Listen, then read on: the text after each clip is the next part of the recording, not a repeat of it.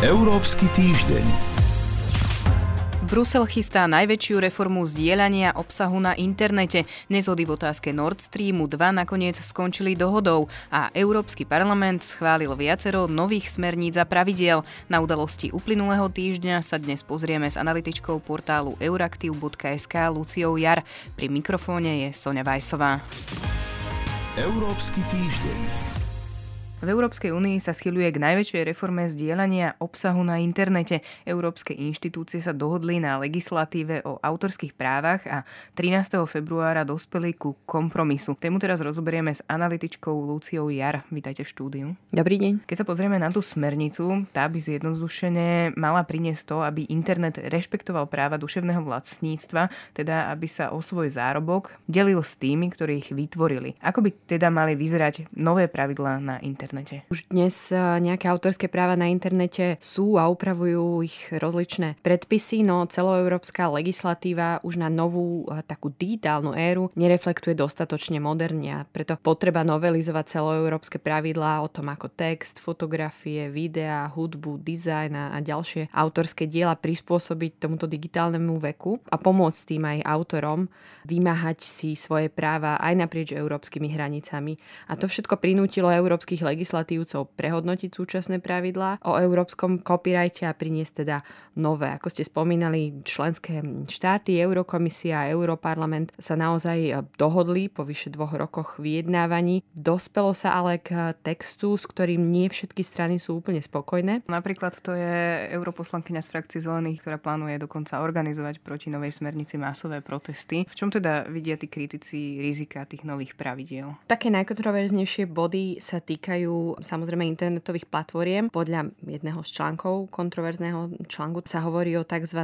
daní z linku. Tá požaduje, aby internetové platformy, ktoré zverejňujú úrivky informácií, tzv. snippets, napríklad služby ako Google News, aby mali licenciu s vydavateľom textu alebo priamo s jeho autorom. Zverejňovanie väčšieho množstva obsahu, ako jednoduchých slov alebo veľmi krátkých výpisov, by teda malo ponovom vyžadovať licenciu. Za ňu budú internetové platformy vydavateľom, respektíve priamo autorom platiť koľko alebo akým spôsobom, to presne legislatíva nešpecifikuje a to je jeden z tých problémov. Druhým kontroverzným článkom je článok, ktorý požaduje, aby komerčné weby, aplikácie, sociálne siete alebo iné platformy, na ktoré môžu používateľia už dnes nahrávať obsah, mali s autormi týchto diel uzavreté licencie a aby sa predošlo nejasnostiam, tieto weby potom budú musieť zaviesť aj finančne a technologicky náročné filtre. Tieto filtre budú potom zabraňovať tomu, aby sa na siete dostal obsah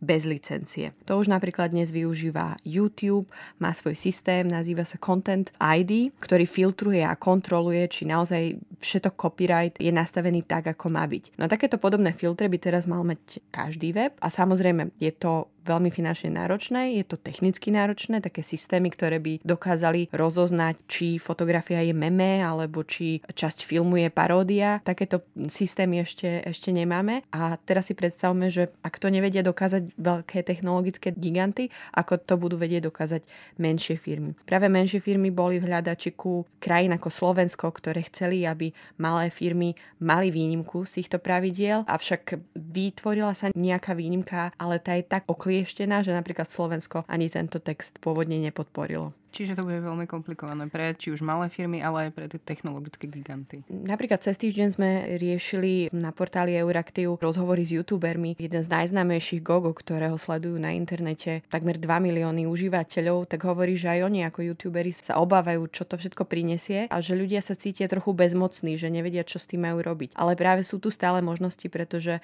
europoslanci budú o tom hlasovať v marci alebo v apríli, čiže či to prejde alebo nie, už naozaj tam posledný level a dá dá sa napríklad podpísať petície, alebo sa dá napísať jednoducho europoslancom a dohodnúť alebo vysvetliť im svoje pohľady. Európsky týždeň. Uplynulý týždeň poznačil aj rozpor medzi Nemeckom a Francúzskom, ktorý sa týkal podmienok fungovania plynovodu Nord Stream 2. Nakoniec došlo k dohode o novej smernici o plyne. Kompromisné riešenie podporilo 27 členských krajín vrátane Polska, ktoré je najväčším kritikom Nord Streamu 2 a proti bolo iba Bulharsko. Pokračujeme v rozhovore s analytičkou Luciou Jar. Tej sa už teda pýtam, čo je podstatou tohto kompromisu. Cieľom návrhu bolo vylepšiť existujúcu smernicu, ktorá už je z roku 2009 a zabezpečiť, aby zásady energetickej legislatívy celej Európskej únie ako prístup tretích strán, regulácia prepravných taríf alebo oddelenie prevádzky plynovodu a predaja plynu, aby sa tieto pravidlá uplatňovali pre všetky plynovody prichádzajúce z tretích krajín. Výnimky sú možné iba za presne stanovených podmienok a napriek tomu tým všetkým výnimkám by jednou z nich mohol byť práve Nord Stream 2. No a ten spomínaný nečakaný zvrat, o ktorom ste hovorili, nastal, keď pred rozhodnovaním prekvapilo vlastne zmenou postoja Francúzsko, ktoré naznačilo, že naozaj prijatie smernice podpory, pričom boli veľmi zásadne proti. Nemecký spolkový minister hospodárstva Peter Altmaier potvrdil riešenie, ktoré sa dosiahlo teda v Bruseli. Uviedol, že krajina, na ktorej území vyústi potrubie z Baltiku, bude mať na starosti reguláciu plynovodu a jej rozhodnutia budú musieť vždy schváliť aj ostatné štáty Európskej únie. Toľko Lucia a Jara, ďakujem vám za rozhovor. Pekný deň. Európsky týždeň v skratke.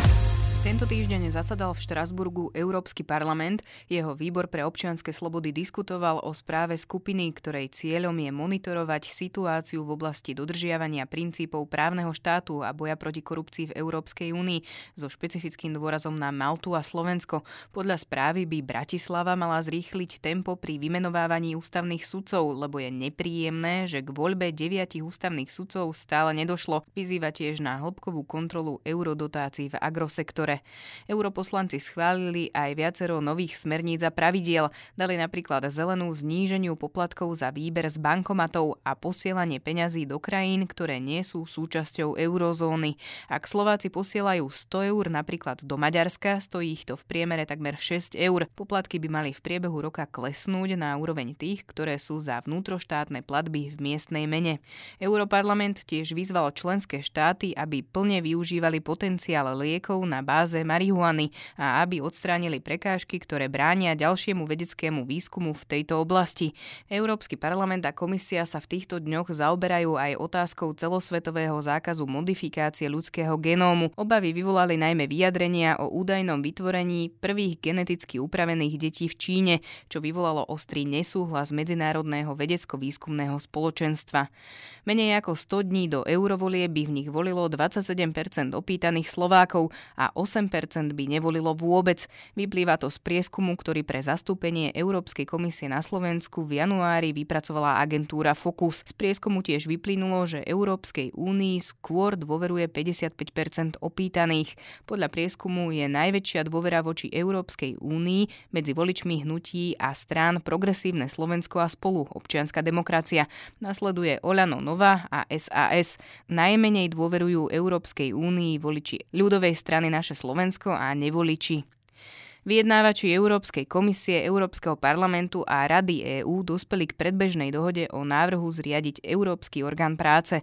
Bude podporovať mobilitu pracovnej sily za spravodlivých podmienok. Dohoda bude predložená najskôr na schválenie výboru stálych predstaviteľov, ktorý funguje v rámci Rady EÚ. Keď ju členské štáty potvrdia, dohodu ešte budú musieť potvrdiť europoslanci na plenárnom zasadnutí Európskeho parlamentu. Slovensko sa oficiálne uchádza ako krajina, ktorá chce hostiť opustiť sídlo budúcej európskej agentúry. Posledná správa sa týka Brexitu. Britská premiérka Teresa Mayová opäť prehrala hlasovanie dolnej snemovne parlamentu o brexitovej dohode. Tentoraz uznesenie podporilo 258 zákonodarcov, 303 ich bolo proti. Problematická stále zostáva tzv. írska poistka, ktorá rieši režim na írsko-severoírskej hranici. Aktuálne vydanie Európskeho týždňa je na konci. Za pozornosť ďakujú dramaturg relácie Boris Koreň, Sonja Vajsová a portál euraktiv.sk. Európsky týždeň.